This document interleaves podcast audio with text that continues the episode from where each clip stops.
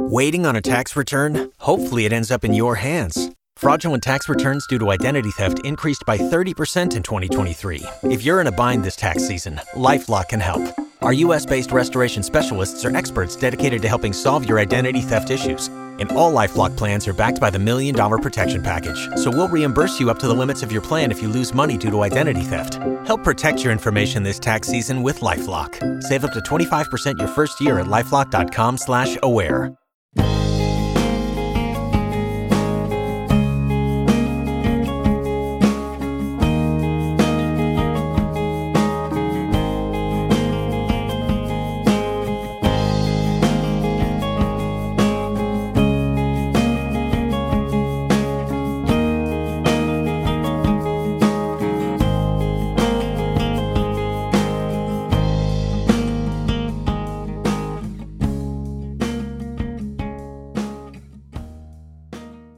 We're back to the Neil Haley Show here on the Caregiver Dave Celebrity segment. I'm excited to welcome to the show Caregiver Dave Nassaney. Dave, how are you? Hey, how you doing? Good, good. I, I know you're excited about our guest because you're a huge American Idol fan, right? I'm a huge American Idol fan. Yes. awesome. So introduce our guest. Well, let me introduce her. Casey Bishop. For those of you who've been watching, she's no stranger to you. She was almost in the top three, and I don't know what happened but Casey, welcome to the show. uh, hi, thank you for having me.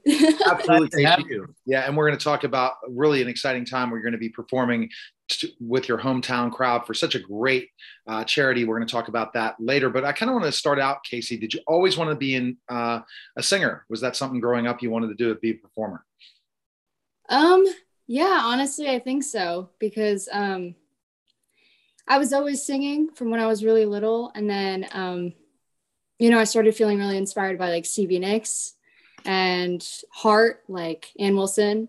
Oh, yeah. And that started happening in like middle school. And that's when I really started taking it seriously. So, yeah. yeah. How did you feel when your single soared to the top of the iTunes country chart? yeah, that's crazy. I never expected that. Like my first single and it all happened really quickly too. It was that that was pretty cool. now, yeah. how did this whole thing happen with American Idol? Did you? Did, what was your thought process in auditioning and stuff like that? Um. Well, the audition. So I had to audition uh, for producers before the judges, and I was really setting my expectations low because I had already been told no like three other times by other shows. And yeah. um, yeah, I got told yes. And then I got sent through to the judges, and I really could not believe it. It was really, really surreal to me. So, this is an experience that can really enhance your personal development. I'm sure you've seen growth in yourself as a person and your personality. Uh, tell us how you have grown, other than your voice, in, in this whole experience.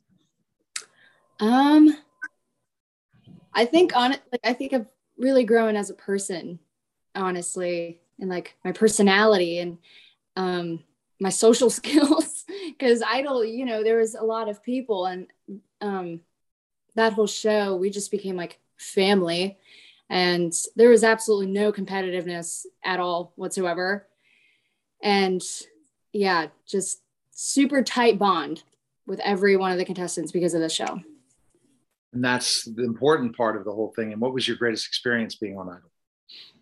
Yeah really just on honestly feeling like noticing that i was growing vocally and um, my nerves weren't getting to me as much. And um, the friends that i made on that show that that was my one of my favorite parts.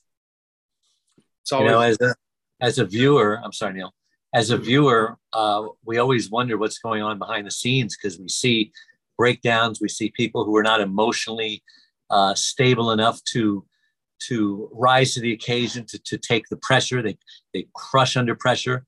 Uh, what are some of the things you've seen, and uh, were they real or were they staged? I mean, we never know what's staged on the show.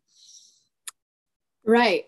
Um, well, I can say for myself that um, behind the scenes in the middle of the show while I was there, I started getting really really down on myself and I was losing my voice. So I started to worry and my nerves started getting to me and it was making me perform differently. And I wasn't enjoying performing. I was just too worried. And, you know, I wasn't saying that on TV or I wasn't really telling everyone that, but I'm very open about it because nerves are a real thing. And um, yeah, it, but it all got better though because my voice started to get better. So yeah. cool. So, and so in that process, how do you keep yourself from those nerves? How do you get yourself focused when, especially when it's time to perform? Um, uh, I don't know. I'm still trying to work on that, but I, I luckily made just made it through it every time my nerves overwhelmed me. I just it just it's honestly like I feel like I black out from my nerves and then I remember what I did like hours later, you know. I don't know, it's hard to explain. It's weird. I know that from performing, and I think Dave does as well. Speaking in front of big audiences and stuff, it's like basically once the camera lights on or it's time to perform. When I was a professional wrestler, whatever, the mind of the nerves just went away after the first minute. It's like yeah. First couple seconds, and you start, and you're like, okay, okay, now mm-hmm. I'm in, in, the zone. Everything I was thinking about before the light, camera light went on, or performing is like that. Dave, do you agree with me on that? The same kind of feelings? Yeah, absolutely. You- I've, some of the times that I've been the, the most nervous, uh, you know, I've spoken to people afterwards, and I says, "God, I was so nervous up there.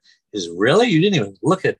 So yeah. in essence, you know, we've all learned to become at our worst better than everybody else. and that's why that's why they kept pushing you through. yeah. Yeah. 100% relate. And then so from American Idol, what's going on now? Can you update your fans since my American Idol what you've been doing? Yeah.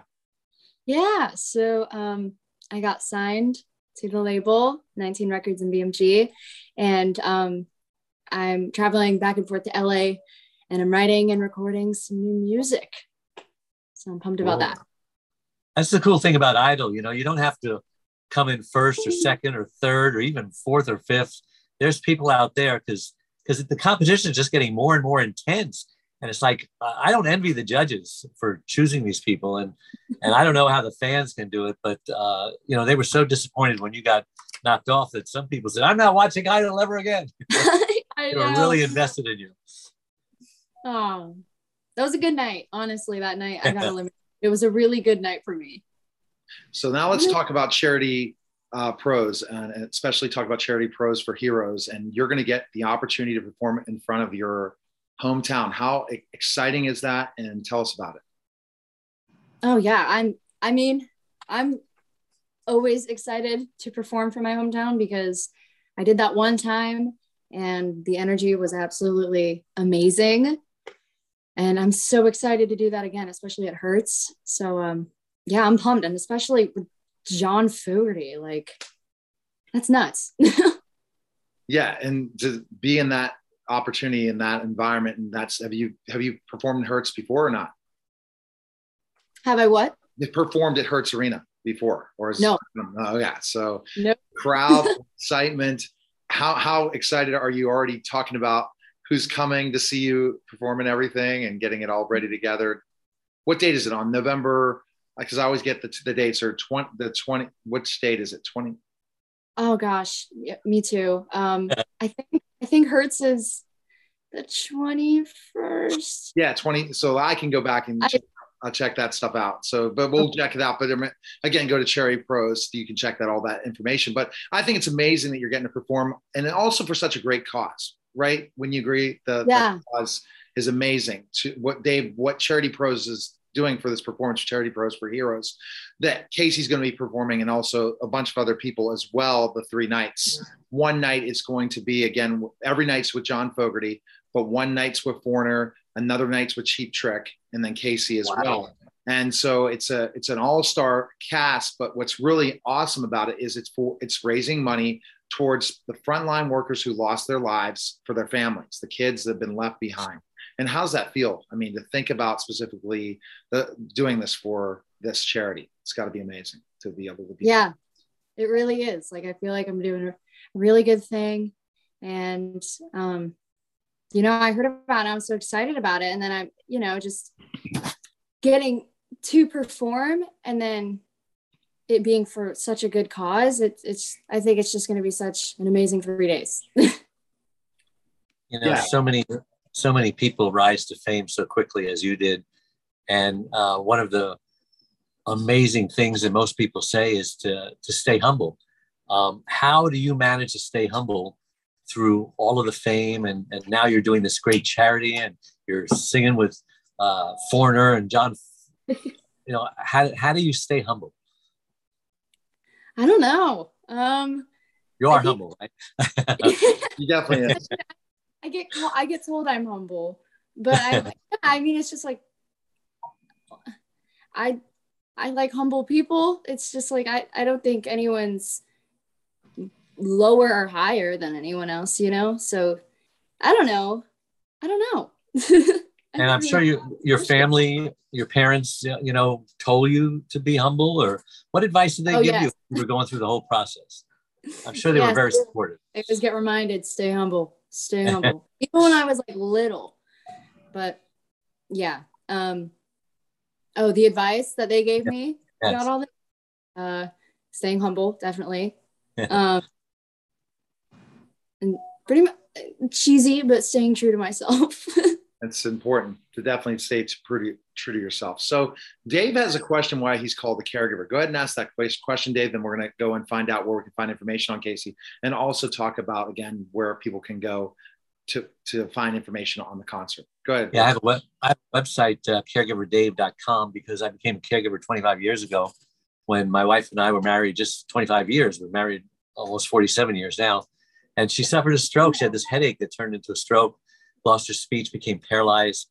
And, you know, after a couple of year, years of just grieving and, you know, feeling sorry for herself, and finally she just reinvented herself and says, you know, if God kept, kept me here, it must be a reason. So now she, she's just become an overachiever. She di- decided to do everything that she's done before, only now with one arm and one leg tied behind her back and basically duct tape over her mouth. And she makes us normal people look like whiners and complainers. And so I wrote a book uh, about caregiving, you know, just helping people to learn to survive, uh, uh, you know, uh, thrive actually, not just survive. But most caregivers, well, 30% of caregivers will actually die before their loved ones do. And about 60% will become sicker and need a caregiver of their own. So I say now's the time to learn how to become a caregiver. What kind of caregiving uh, experience have you been exposed to?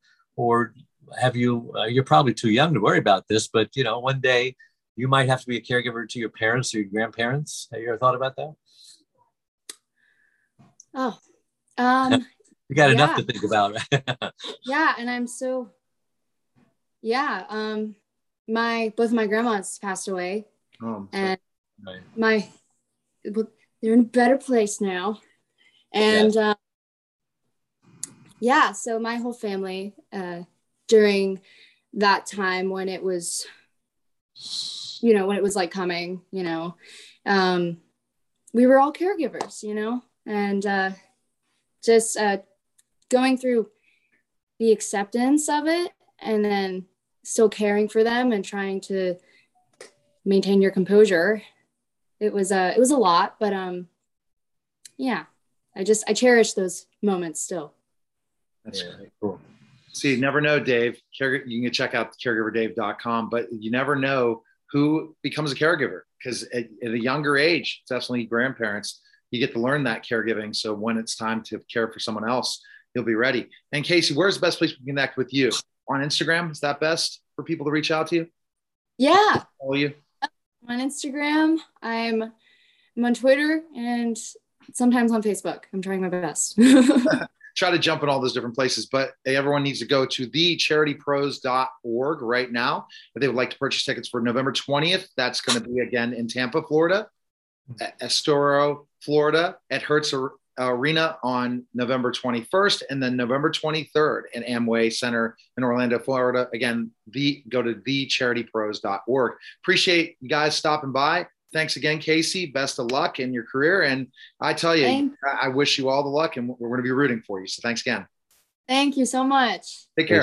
All right, guys. That was the Caregiver Dave celebrity segment. Take care. We're back to the Neil Haley show, and I am excited to talk to this man. And, you know, I am amazed at how he kind of transformed his life in a way and changed it after working the corporate world for so long and choosing to find a way to decrease stress and live a more happy life. So I'm excited to welcome the program, Adam Weber. Adam, thanks for calling. How are you? Hi, Neil. Thanks for having me on. I appreciate it.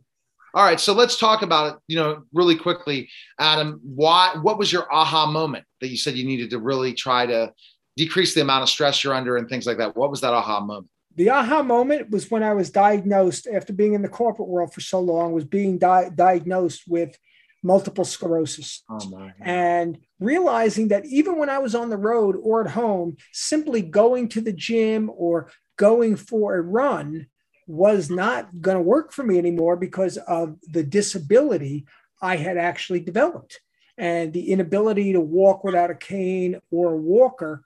So I I knew I needed an alternative approach and I said, you know what? I got to give meditation a try um, because as the son of a doctor, I was constantly being fed with lots of medications. And those were making me even more sick. In fact, the doctors believe that's one of the reasons I got as sick as I did because too much medication can actually eat away at your gut. Yeah, absolutely. And the thing is that um, so the stress led to medication, and then that caused a lot of health health concerns. Then, right? Because you were so stressed out. It's a, such a go go go world in corporate. You said you were traveling a lot, right? I was traveling a lot, a lot. I was always on the road, even if it was locally in a car or, you know, staying over a couple states away or something like that. I'd spend hours in the car and then I'd get back to the hotel and I'd be writing reports all night long. And, and, and once I got to back to my office or my home office, because uh, I was based out in New York and Northern New Jersey, I would be doing the same thing. So it was a, a, a perpetual, I, I was like a hamster on a wheel. I never slowed down never slowed down and that that's that's that's and you felt it. You felt it in your body. So the aha moment is diagnosed with ms what did you do when that happened? How did you slow down your life and say no i'm going to do things that make me happy but yet and and do uh, something but i have to stop doing what i was doing before well the truth is the physical disability that i was developing is what really pushed me over the edge. I had no choice Right. I had no choice. It wasn't a shoulda, coulda, or maybe I'll try it. It was a, there was no alternative. Right. Okay. Doing it. And so, what measures did you put in place? Did you have an idea what measures to put in place once you did? You decide you're going to. Uh, oh, I did. I just had not been actively using them. It was mm-hmm. a matter of meditating daily, mm-hmm. eating a a um, a better diet. Uh, a, you know, one thing it's called is the elimination diet, eliminating a lot of foods and a lot of things that cause stress that cause stress out of out of our lives. Right. I mean, some people call the elimination diet just a food diet. It's really a matter of eliminating certain behaviors, eliminating certain people, eliminating certain a lot of things in general. Uh, because you know it, it's not necessarily what you add that helps you, but it's what you eliminate that helps you. Yes, and that's so true. And what, whatever you eliminate is going to uh, make you feel better because and, and, adding extra things to the plate just causes more stress, right? If you'd say, okay, I'm going to add all these other specific things, so it's more subtract than add. Because let's say you keep doing all those things that you're doing that are wrong, but you add some things that are doing good, like add meditation, but that yet don't have a proper diet, right? add another thing of you know listening to inspiring people and spending some time in relaxed mode but yet you're still doing that same schedule. It's not going to work right? Exactly. And as a canfield trainer i knew the formula e plus r equals o was a transformative uh, formula. And it was something that i had thought about and used somewhat but not used like i should have been using yes and so you knew it but yet you didn't follow it. And how much do we do that, Adam? All the time. We, we have daily in our lives. We have all these great tools in our hands, and we just don't do them. We just go with what we feel is going to be the easiest, and we don't think about. Yeah, no, we have a toolkit just by nature and things we learn as we grow up, as we adult, um, as we marry and have kids. We learn all sorts of things. The problem is, do we implement those things? And usually it's not until we absolutely need to implement those things and we do that we actually see the results we're looking for. So, should we write down if we know we want to decrease our stress? Should we write down on a daily basis what we're doing and see what is a negative effect to our lives? That is a perfect way of framing it. Write it down and then take that list and cross out the things that are either causing you stress or exasperating stress you actually have, making this, you know, your life worse, making your body worse, making your mind worse, causing you to lose sleep, causing problems with relationships, all sorts of stuff like that. And and we're not going to ever eliminate stress, but we can decrease it for sure. You can never 100% eliminate stress. There are some people who say you can, but I've spoken to doctors, I've spoken to all sorts of people, and they say, as much as I try, I've never been able to, and even I can't. I mean, it's uh, getting up to take the kids to school or to make sure I'm on. You're gonna have, they're going to always have that horrible day. You're always going to have that thing that hits a diagnosis like you're dealing with, or a divorce, or a you know a, a loss of a loved one. You it's how you deal with it on many things that are easy measures you know eating healthy working out meditating uh, spending time for yourself. All these things are implemented things are going to go much better. You're you, you and i are talking off air you're going to have a book coming out in 2022 tell me about what the book's going the name of the book. The book i haven't actually come down with the final name yet um, but it, it's a follow up to my book, my bestseller, actually, Meditation, Not Medicine. And it's really about helping people escape their stress utilizing meditation versus having to take the pills. And that one I call the one size fits all approach of, of taking pills. Okay. I agree. And that's where you really need to look at natural medicine versus physical medicine. Even though it's going to be a band aid, it's never going to be the solution. All right. Well, we appreciate you coming by, Adam, and uh, you're definitely inspiring all of us with MS and your energy level and doing all those different things. Stay healthy, keep going, and, and decrease your stress. And uh, thanks for coming on the show. I appreciate it. Thanks a lot, Neil. I appreciate right, your time. You're welcome. Bye bye. You're listening and watching the Neil Haley Show, and we'll be back in just a moment. We're back to the Neil Haley Show, and my guest today is author Anita Green, author of Don't Compare Yourself to Others. Anita, thanks for stopping by. How are you? I'm great. How are you, Neil? It's a pleasure to be here. Absolutely. I'm ta- excited to talk to you about this. But first, tell me a little bit about your background, and then we'll get to the topic today. Well, I have been working with over 50,000 men for the last 40 years, over the last 40 years. Um, I've been a personal stylist for men and also a coach, a success and relationship coach for men. And in getting to know men so well and understanding where the disconnects are between men and women from the man's perspective. And of course, I have my own because I'm a woman. Um, I started coaching women on how to speak the way men listen it sounds like something that should be really simple, but it's and it is simple, but it's very specific. And I've done, I've read hundreds of books and researched it for years to really understand it. And I thought I just have such a unique skill set of having worked with the men to know how they feel about stuff and how they take something that a woman says and how we think we're understood and we're not. So I help women be understood. All right, so let's go to the topic. How should women speak to men to get there? well, there's a, there's a lot of ways. First of all, we as women tend to want to give you all the little nitty gritty details on everything, and you don't even care. it's not what you're interested in. You mostly want the bottom line. Most men do. And there's a lot of science around in a personal relationship how men shut down at about six and a half minutes, which is interesting. So once a woman has that awareness, then she's going to get to the point a lot more quickly. So it's important to pick your timing really, really well. Um, there was an old comedian that did something called Defending the Caveman. And he said, Man does not watch TV, man becomes the TV.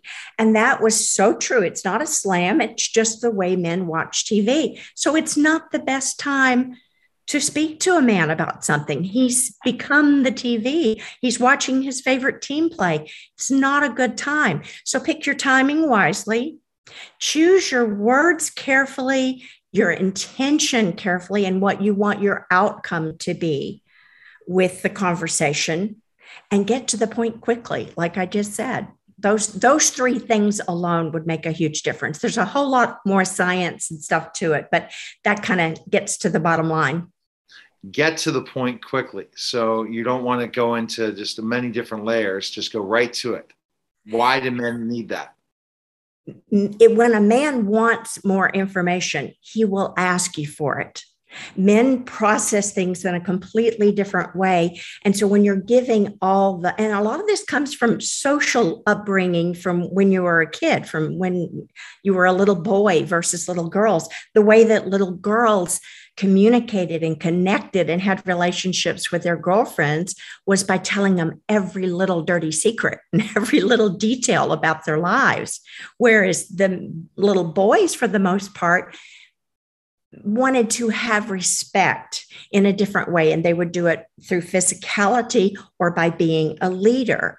And so that's brought things in. So we don't communicate the same from those reasons alone. There are many other brain reasons that we communicate slightly differently, but it's different enough to make a huge difference. So, most men, you can't say all men or all women do anything. I think a lot more like a man, and my husband thinks a lot more like a woman. And we've been married 49 years. So, it's kind of an interesting thing since this is something that I coach. But I just understand how getting to the point it really makes a man happy. I mean, he gets I because of all the women I've coached, I get to hear what their bosses and husbands have said once I've coached them a little bit. And I had a husband recently, they were about to get a divorce, and the husband said, After 22 years, you finally get me.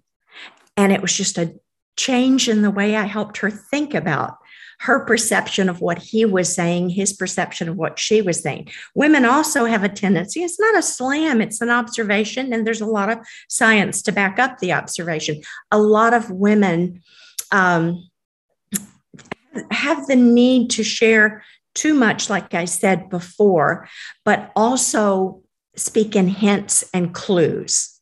And men don't speak in hints and clues. so mind readers, right? That's yes, exactly.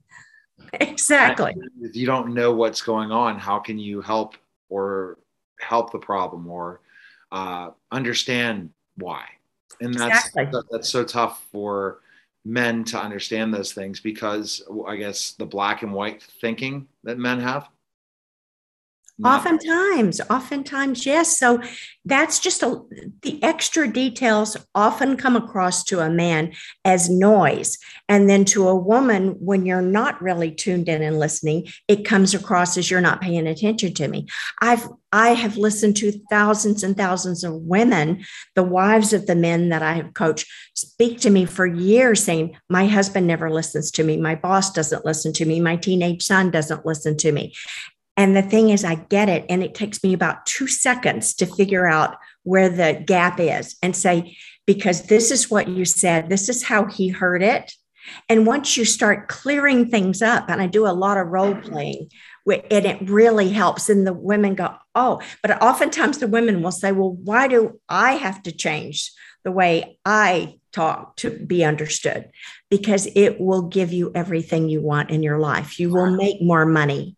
You will have better relationships. You'll land that big deal and you'll be happier. And so will the man. It's a win win situation for both. So, one other tip you can provide women right now how you, how you should uh, talk to men. Take two seconds to think before you speak and think about what your intention is because your intention you know in speaking there's so many things that communication like 7% of communication is your words 38% is your facial expression your tone of voice how, how fast you're speaking 55% is your body language. So once women understand all of that then they're they will choose their words more carefully and their timing more carefully and they'll get to the point more quickly. Okay best place people can find information on you need is go where and purchase? Uh, my website is Anita F like Frank Green at dot com. AnitaFgreen.com. That'd be a great place to start, or you can book a call with me at speakwithanita.com. Appreciate it, Anita. This is a great topic. You're you're definitely looking at the Mars Venus thing in a different aspect by uh, being the expert to how to speak to men, and uh, there's definitely a art to it as you brought up today. So I appreciate you coming by. Oh, thank you so much, Neil. It's a pleasure. Bye bye. Bye. You're listening and watching the Neil Haley Show. We'll be back in just a moment.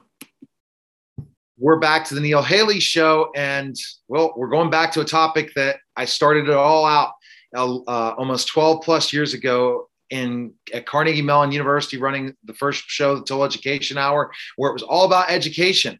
And my guest, it knows about education, but she connects business and the ROI of it, adding some of her business background into it. So I'm excited to welcome the program, Dr. Jones. Dr. Jones, thanks for stopping by. And you know what? When I think about we miss the boat in education and the fact we're not looking at the results. We're looking at test scores that don't equate to success after college, right? And that's the biggest problem, right? Exactly. What we're doing, we are giving students a foundation, but where is that foundation taking them? To no place. So I focus on how they how we build strong curriculums K through 12. So students have the option of pursuing the higher order majors. They have the math and science to pursue those majors so they can have the life that they envision. Not wake up in 12th grade and say, I want to be a medical doctor. I want to be an engineer. I want to be architect. And they have not set the foundation to get there. So Dr. Jones, when I start thinking about this, the fact is how many school districts across the country do not have high level science programs and mathematics programs. They don't go up into high levels of calculus and they don't go in the high levels of science. How much does that hurt in the process, especially when you're looking at areas that are going to be the best success going on to college and career? Yes, that is so true because in affluent schools, I've worked at affluent schools to the, to the more um, um, the socioeconomic challenge schools. And at affluent schools, they will have over 23 to 30 AP dual enrollment type of higher order classes. In, in the um, lower socioeconomic, they may have up to five, but that is not even the case more so. Yeah. It's that educational counselors, those who got their degrees in education, really got a social science degree. They did not really learn how to they didn't take the high order classes a lot of times themselves to even guide the kids in that, that direction to navigate the success they put roadblocks out there based on background yes. based on specifically just one bad year and you're put in a track and you want to kind of eliminate those tracking systems in certain ways that you really want to look at success in a different level right when you're trying to mm-hmm. create curriculums and develop them so that you're having more kids graduate, more kids graduating in the right major so that they can find the right jobs out of college. Right? Yeah, well, the curriculum is already there. Even at the lower socioeconomic schools, it's already there.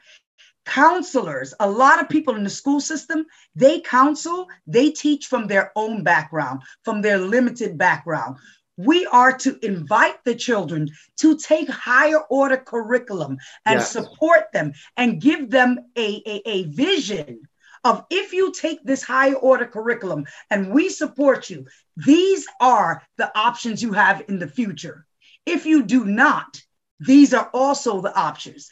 I am so invested in it because my counselor in 11th grade when she was building my schedule for 12th grade said, You have enough math, you have enough science, take work experience. That was the worst ever um, um, um, advice I ever got because she never asked me, what, what major would you like to pursue? I would have said accounting. She would have said, No way you can't drop math and science. You need math and science, else you will not be able to pursue that major. So I went to college. I struggled. I had to step down from accounting to business economics. Here's where the ROI comes in. By stepping down from accounting to business uh, economics, the mother lode of, of, of, of um, business degrees, I lost at the lowest end of earning potential, a half a million dollars. Oh At the God. highest, 1.5 million in earning potential. Because my counselor did not ask me what major I would like to pursue in college to retroactively build my schedule to make sure that I am able to make it through that major why are guidance counselors not looking as much at the athletics or looking at more of the specific just of scheduling it for teachers the schedules building the schedules in high school well first of all when you go through k through 12 education then you go for an education major that doesn't teach pedagogy how to teach the learner how to learn and does not focus in subject matter where they're coming out. If you're going to teach English, math, or history, you need to take at least eight classes in college of that curriculum most so they're getting a behavioral major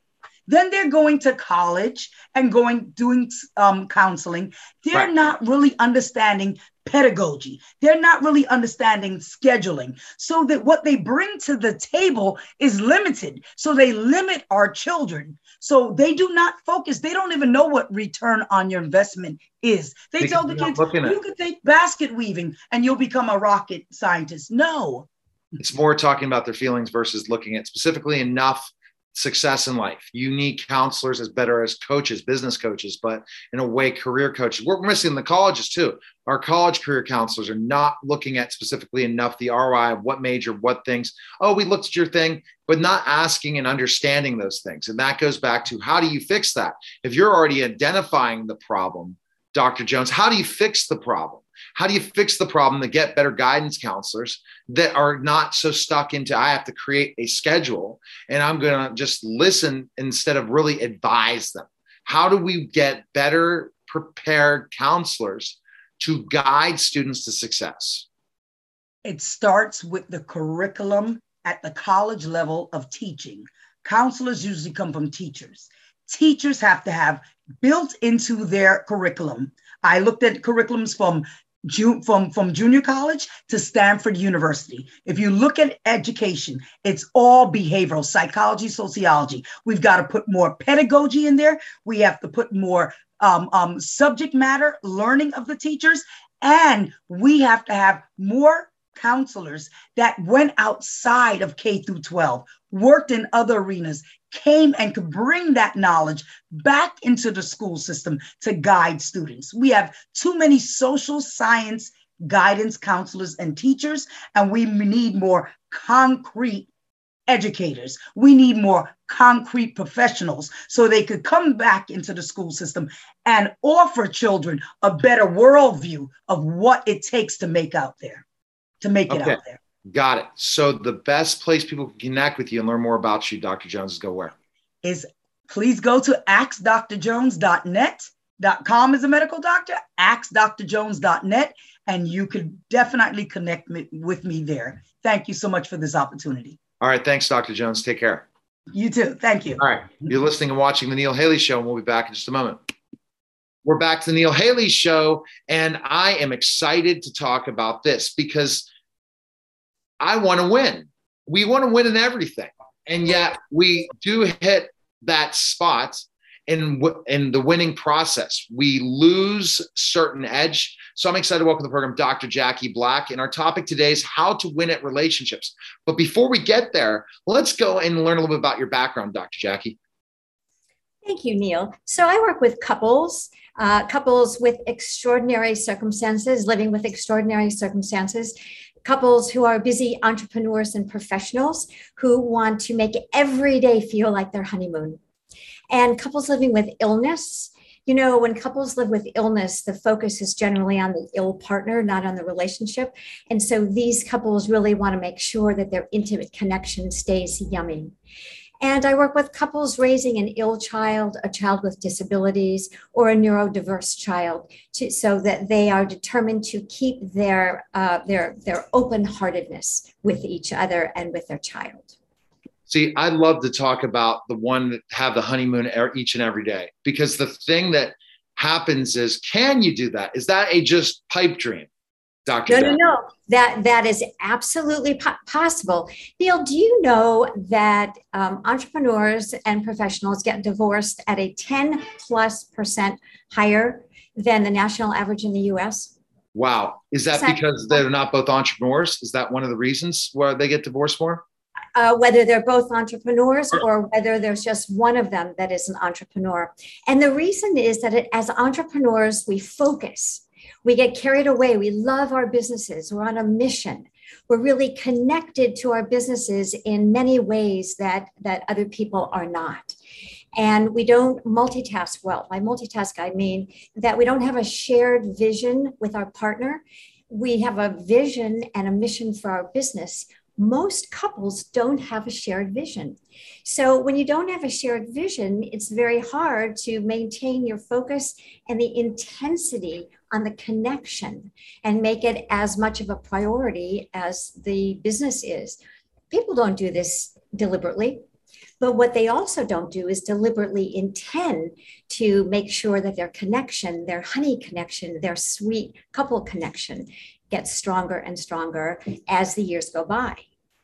That shared vision and that mission is so important. And a lot, especially let's say one person in the relationship is an entrepreneur and the other one is not. They have a business, you know, the entrepreneur lifestyle, the beach lifestyle, the style of travel, different things. And hey, it's not work. When we're entrepreneurs, when we're business owners, we don't feel it's work. We go and pick up and do, take a business call on a Sunday at eight o'clock at night. We don't feel it's work.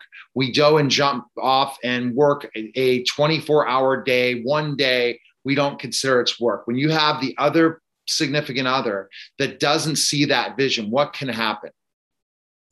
the partner can get into competition with the with you with the business uh, they feel slighted or rejected or abandoned by the amount of time that you're spending in the business and not with them and they don't understand and there's another really interesting thing that happens is most entrepreneurs have a very high ability to deal with risk and most partners of entrepreneurs, interestingly enough, tend to be risk averse. Mm, that that's a problem because as a business owner, if we define business owner and entrepreneur, I, I, define them a little differently. But ultimately, when you're starting out, you're not an entrepreneur, you're a business owner, but yet you're taking risk as an entrepreneur moving forward in the growth phase and you see things and that you cannot really lay out a five year vision, a 10 year vision. You never know when that final success happens. And if you have a significant other who doesn't like risk, does not like taking risk, how much can that friction happen in, with a couple? Oh, it can it can seriously derail a relationship when when the the when risk aversion is part of what isn't working. There are generally a couple of things that aren't working. You know, when relationships uh, are in trouble, we'll say it that way. It's never just one thing, but risk does play a very big part. See, that's that. But what about if you go that other route, the one that you want to teach? And I wish we had more time to talk about this topic. It's, wow, the, these have been amazing guests that uh, this this event has caught. I mean, I won't be talking more about the event later because I've been interviewing all these amazing authors of topics I've just been blown away by. Every one of them relate. It's weird. The, the universe is looking out for me definitely today but when you have a couple that's together that see the same vision, the same mission, and they want to explore it together and live it together, is there a great better opportunity as entrepreneurs if you're both like that? Yes, exponentially better. Uh, because it's like being on a boat, on a sailboat. You want to know where you're going, and you both want to be working in the same direction energetically in terms of mindset, intention, and energy. Oh wow! And that's and I've not heard anybody that does this. So I'm really impressed by this topic, uh, Dr. Jackie, because it's really an important one that you'll see on clubhouse stages and everything. That the ones that have a couple that with the same mission and vision, if we look at the successful entrepreneurs, they have someone by them their side that really supports them. Isn't that correct? Yes, they're champion, they're cheering them on, they are excited, they can share their wins and they can and they can be there and hold the space for things that don't work or for problems or trouble or fears that crop up. You know, as entrepreneurs, we all have fears. Not everything is exciting and go, go, go. And a partner who really gets it and gets you and isn't in competition with that doesn't yes. right doesn't feel threatened uh, by your work and by your success And let me just add one piece. When we talk about a, a winning relationship, I always like to talk to couples about win win win. I win, you win, we win. And that all decisions are made when I win and you win and we win. And if one of those three energy entities takes a hit, then we can't make that decision. We can't move forward with that idea. We, we have to stay committed to exploring and to brainstorming and to being creative when the outcome is is win-win-win. And if you have those a couple of entrepreneurs that have that what you said that magic elixir that's very difficult to find, as you talked about at the beginning of the show. Put all that together. And even if you have some opposites, it will work because you're going. The biggest thing that will drive you every day as entrepreneurs is to transform society in some way. And if you have a couple that together see that, it's a it's a it's a dangerous uh, combination, isn't it, for success? For success yes. And that whole idea of opposites is such a myth. And uh, it's one of the other things i love to do is to bust that myth. Because if couples have love between them and they enjoy each other and they have solid self knowledge and partner knowledge so they can really tell each other about themselves and they know what they need and what they want then they can co create the best way to achieve everything each person wants and what the couple needs and wants. And it allows people to be more and more of who they already are in the presence of each other. All right. So, where can we find information on you, Dr. Jackie? I think this topic is a winner. This one right here, especially for even if your significant other is not an entrepreneur, you will help people through this. And it's a topic to speak to because so many people are business owners and entrepreneurs more than ever in 2021. Where can we go?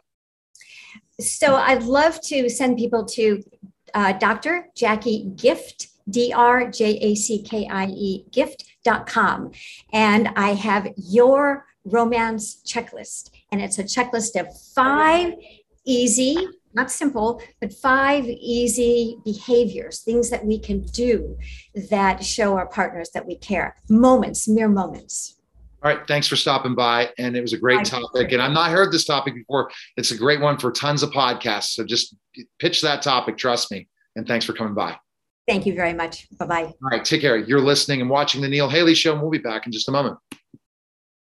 We're back to the Neil Haley show and goals, goals, goals, goals, goals. Uh, I think that we set so many goals for ourselves and we don't take little goals that have been achieved before reaching that higher goal and we don't feel that success. We always are looking for the highest, largest goal. And my guest today, Harriet, uh, Harriet Watson's on the program. Harriet, thanks for stopping by. How are you? I'm great. Thank you. Glad Absolutely. to be here. I'm glad I'm glad you're here as well, Harriet. And so when you talk about goal setting and the process of goal setting and how people how do we achieve those goals? It's because again, a lot of times we set such insurmountable goals that we don't forget the success on the way, right? Yes, exactly. I consider goal setting like a road trip. Okay. You know, people have a set goal, they have everybody in the car, they pull the GPS up because the GPS is their guide. They get there and they're happy and everybody's good. People need to use the same kind of thinking when it's they're on the road to achieve a success or a goal that they want. And you do that with certain strategies and principles are necessary to achieve those goals. Stay on the path, the road that you need to get to that success. I have the strategies necessary to achieve those kinds of goals, not give up, lose feelings such as anger and irritability and, and resentments, yes, because you gave up. I allow people, I teach them how to stay on that path to success. I'm their GPS, so to speak, the guide that gives the strategies, the principles that are necessary to achieve that goal. I am your guide to achieve on the road to success. Who do you primarily work with? Uh, who's who? Who is your clientele base? It, it, various kinds of, uh, depending upon what your problem is. You know, okay. some yeah. of it's relationships. Sometimes it's the children, their behavioral issues. Okay. It's the same strategies that one needs to use in order to achieve the success with it. And one of it is staying on task. Interesting. So when you set up goal setting, you set up goals for your personal life. You set up goals for your your children. You set up goals for your saving money. You save up goals for uh, maybe going to a specific vacation. So you're so you're not really always talking about the the very ones that some people look at. It's almost like New Year's resolutions, but living it 24 7, seven days a week. Not okay, just in January, I give up two weeks in, right? Yes. You stick with it because consistency is one of the principles that are necessary to achieve any of our goals. You know, because when there's not consistency, you give up. You don't need it, the success that you want. And then people wonder why they don't achieve it because they have not given it their all, like they do on a road trip. They don't get off the road, they stay on it till they get to their destination. Achieving our goals and successes is like that.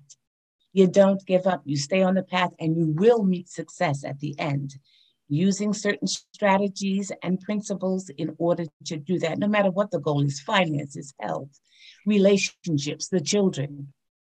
You use the same strategies and principles in order to do that. Okay.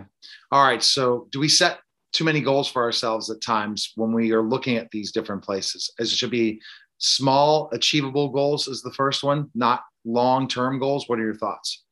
Absolutely. Absolutely you can't um once you know that you have even with small goals once you achieve it it gives you empowerment to know that well gee whiz if i did that i can do the next thing. Because people get they don't have any patience with themselves. That's right Patience is key. It is one of the principles that I will be discussing and helping people sort through those things that are barriers to their successes. And those barriers to your success, they keep that that what are they? What are those types of barriers or blocks that happen? Well, they just um they're impatient, number one. They want to oh, they want it right away. They don't want to wait. They expect some kind of magic. But it's not about magic, it's just about staying on the road, continuing to work towards what they know they're able to do once they understand that it is going to be a certain amount of patience involved in it, but they feel, I can do this. Yes. I can achieve it. I have done certain things. Now I can do the rest. Let me put this part on there and see how that works. It works with guidance and support and nurturing, which I do. They feel that, yes, I, I can do this. Mm-hmm. You know, it's, it's kind of an empowerment kind of thing that they need to have and of course right. if you don't have any success then you give up right? If let's say it's a weight loss goal and you're not seeing little goals in between to get in that goal say you want to lose 20 pounds so uh, be happy when you've gotten lost a couple pounds right? Don't make sure. it so that so i get to that major goal and that's the same thing in any goals that you're talking about in your personal life right? Absolutely. Absolutely you just keep doing it. It's like, you know, because you're going to feel that you get a certain amount of strength. And so you stay with it. It's like the children. I give parents strategies and, and they work. And then they stop doing those and expect them to, you can't do that. Because once you stop, they revert back to their old behaviors and stuff. I'm like, gee whiz, Harriet, I wish I hadn't done, but I'm, I said, it's okay. Just start again. They're very teachable and they're programmable children are. So we are too as adults. Exactly. What happens when you get down on yourself? You feel down and discouraged that you're not reaching your goal. Well, you look back at what the consequences are for not. And it's going to be an unhappy feeling inside, deep down inside. And only the person has control of whether they're going to stay in that angst, that that anger and the regret, you know, and they have to decide that that's not how they want to feel. Awesome. Oh, this is just great information and it gives people hope. But if they're still struggling, you're definitely available to talk to them, aren't you? Aren't you? Oh, is yes, I am. I have. Yes, I have 20 years experience and I know that certain strategies and personal development work to get people out of those kinds of feelings and they can't do it and all of that. So where can we find info? Where's the best place to go? Uh, go to my website, um, my Facebook page. Awesome. Perfect. And the website is? Um, my website is Harriet, askharriet.com. Awesome. We appreciate you coming by, Harriet. And definitely, we have to set those goals for ourselves in our personal life, not just like our business or in different ways of achieving personal success. Look at the people around us and setting those goals and really keep growing. And uh, appreciate you coming by. And yes, and be sure to get a guide that can nurture, and support you. All right. Thanks again, Harriet. Take care. You're welcome. All right. You're listening and watching The Neil Haley Show. We'll be back in just a moment. All right.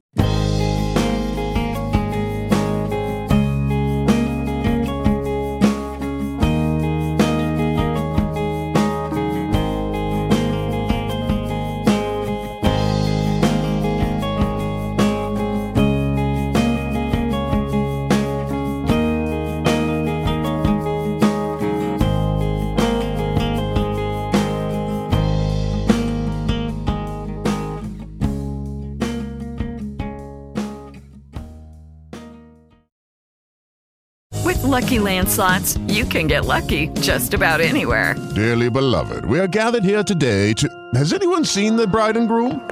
Sorry, sorry, we're here. We were getting lucky in the limo and we lost track of time. No, Lucky Land Casino, with cash prizes that add up quicker than a guest registry. In that case, I pronounce you lucky. Play for free at LuckyLandSlots.com. Daily bonuses are waiting. No purchase necessary. Void where prohibited by law. 18 plus. Terms and conditions apply. See website for details.